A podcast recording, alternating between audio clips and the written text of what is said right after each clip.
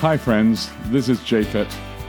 Whether you're around the corner or across the world, welcome to the Daily Walk.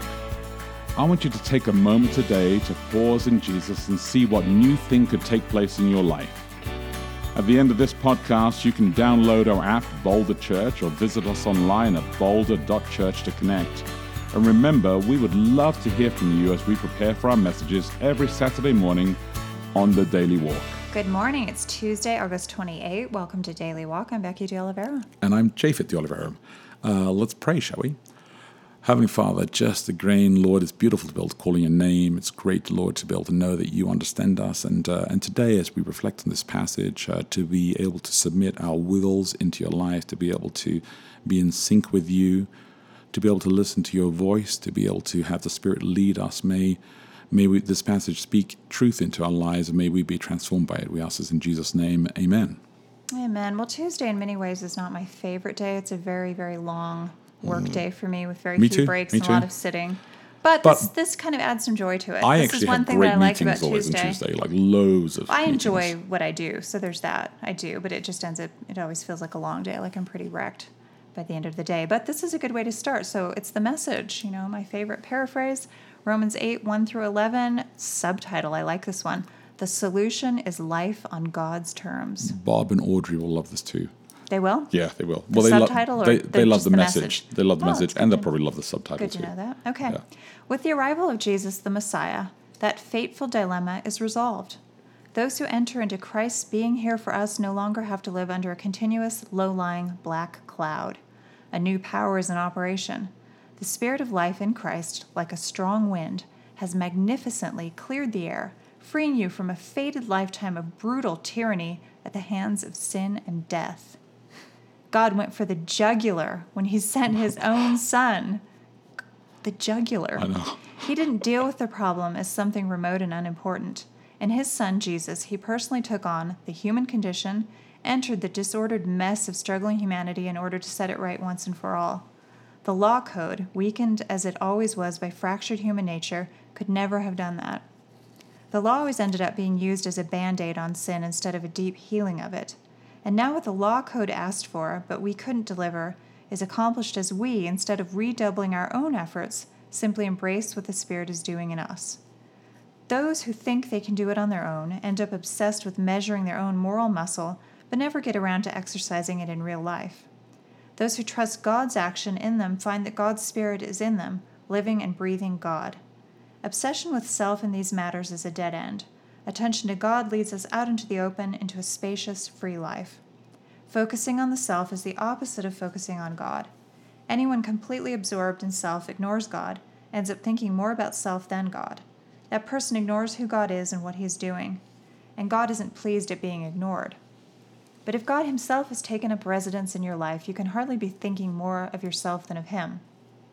Anyone, of course, who has not welcomed this invisible but clearly present God, the Spirit of Christ, won't know what we're talking about. But for you who welcome Him, in whom He dwells, even though you still experience all the limitations of sin, you yourself experience life on God's terms. It stands to reason, doesn't it, that if the alive and present God who raised Jesus from the dead moves into your life, He'll do the same thing in you that He did in Jesus, bringing you alive to Himself? When God lives and breathes in you, and He does as surely as He did in Jesus, you are delivered from that dead life. With His Spirit living in you, your body will be as alive as Christ's.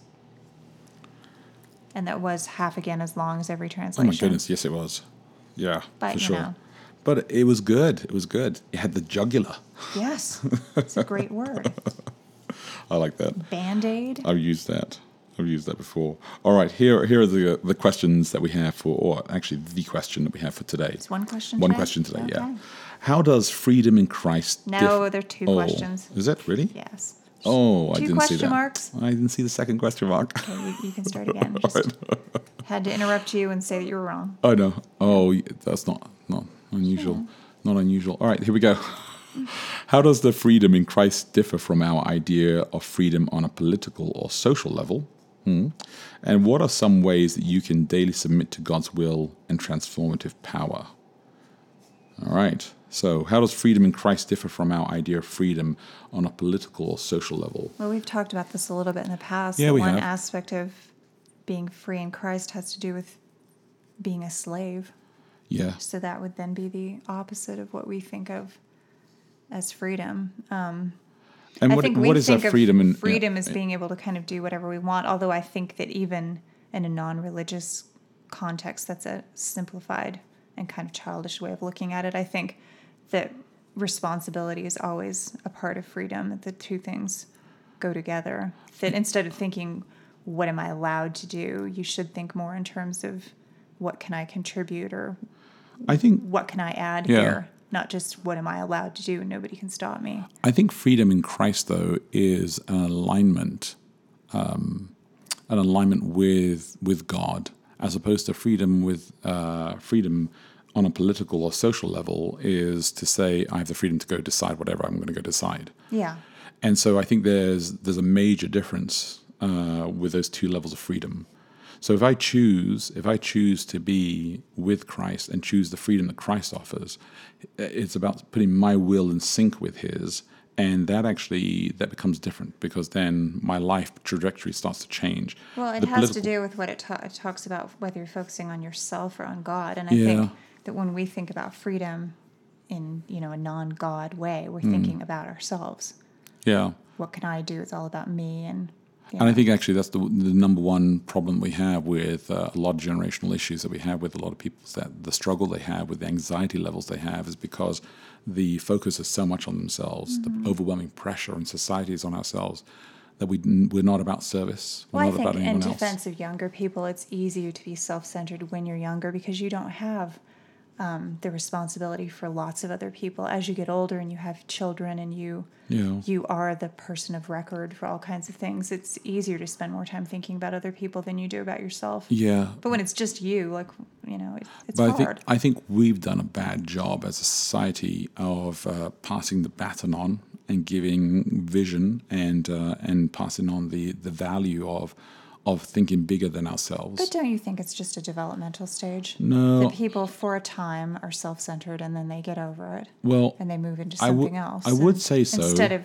battering people for being where they're at. No, no. Just kind of I would say roll so. your eyes and let it go. I would say so, except for the higher level of anxiety and the higher level of suicide and the higher level of counselors and psychiatrists that are being employed with freshmen at the university Mm. That's true. is just is calling like is calling us to a place where we're saying, you know, they are under a tremendous amount of pressure that maybe we didn't experience when we were freshmen or the previous generations didn't have. And we had a certain level of freedom as well. And we felt, you know, so you think that comes from freedom? no, I think I think it I think I think or- it comes from a lack of uh, being aligned and in sync with with God about that. And so when I'm thinking about the second part of the question here, what are some ways that you Yeah, can daily submit to God's will and transformative power? I think that's actually that's actually one of the things you can do is actually is looking for ways to seek out uh, to serve.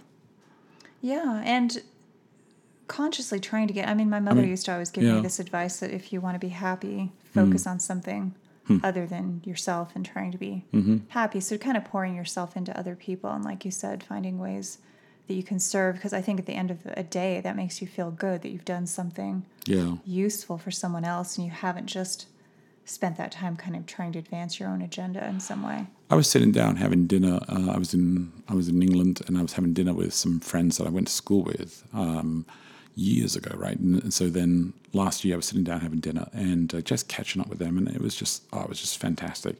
And as I was talking to them, I know they have kids, and then I found out that they had like taken on another kid. they had Like a like foster child yeah, like, adopted? adopted, Wow. like taken on another child. It just and it blew me away. And you know, because they hadn't taken on a baby, as some people do, Right. but taken on a grown child and just like embrace this child. And I, I was like, I sat there in awe, just in awe. Yeah, I'm in awe of that. Yeah, I was. Um, and You uh, and me are sort of lucky that we managed to raise the kids we have. No, and I was just, I was just, uh, I was just, in, that that alone is fairly amazing. I was in awe of them. I, I was just, I was kind of like, wow, brilliant, brilliant. And I think that that is service, service beyond who we are for people, because I think God wired us for love, and I think it's beautiful to see that kind of stuff. So I think they get to see the transformative power in their own lives and see it in others, and I think it takes a lot. And so, well, and I think being open to if an opportunity comes Mm-hmm. along, um, to thinking maybe God has put this in my path for a reason, Yeah. and and not to reject everything I like that, that too. can be a way of submitting to God's will of, of being, you know, I will, I will do the things that are put before me. I like that too. I like the two. Well, we're going to come back to that because I think this this has to be developed more as uh, as time goes on. Because this week in this passage, uh, but our time is up for now. So uh, let me repeat the question again for you guys, and uh, the two questions, not one. How does freedom in Christ differ from our idea of freedom on a political or social level? And what are some ways that you can daily submit to God's will and transformative power? Uh, until then, look after each other, live love, and we will connect tomorrow. Hey, thanks again for listening to the Daily Walk podcast today. Hey, if you remember, if you have any questions, reach out to us online at boulder.church. And if you can help support us, please feel free to give online at boulder.church forward slash give. Until next time, look after each other and live love.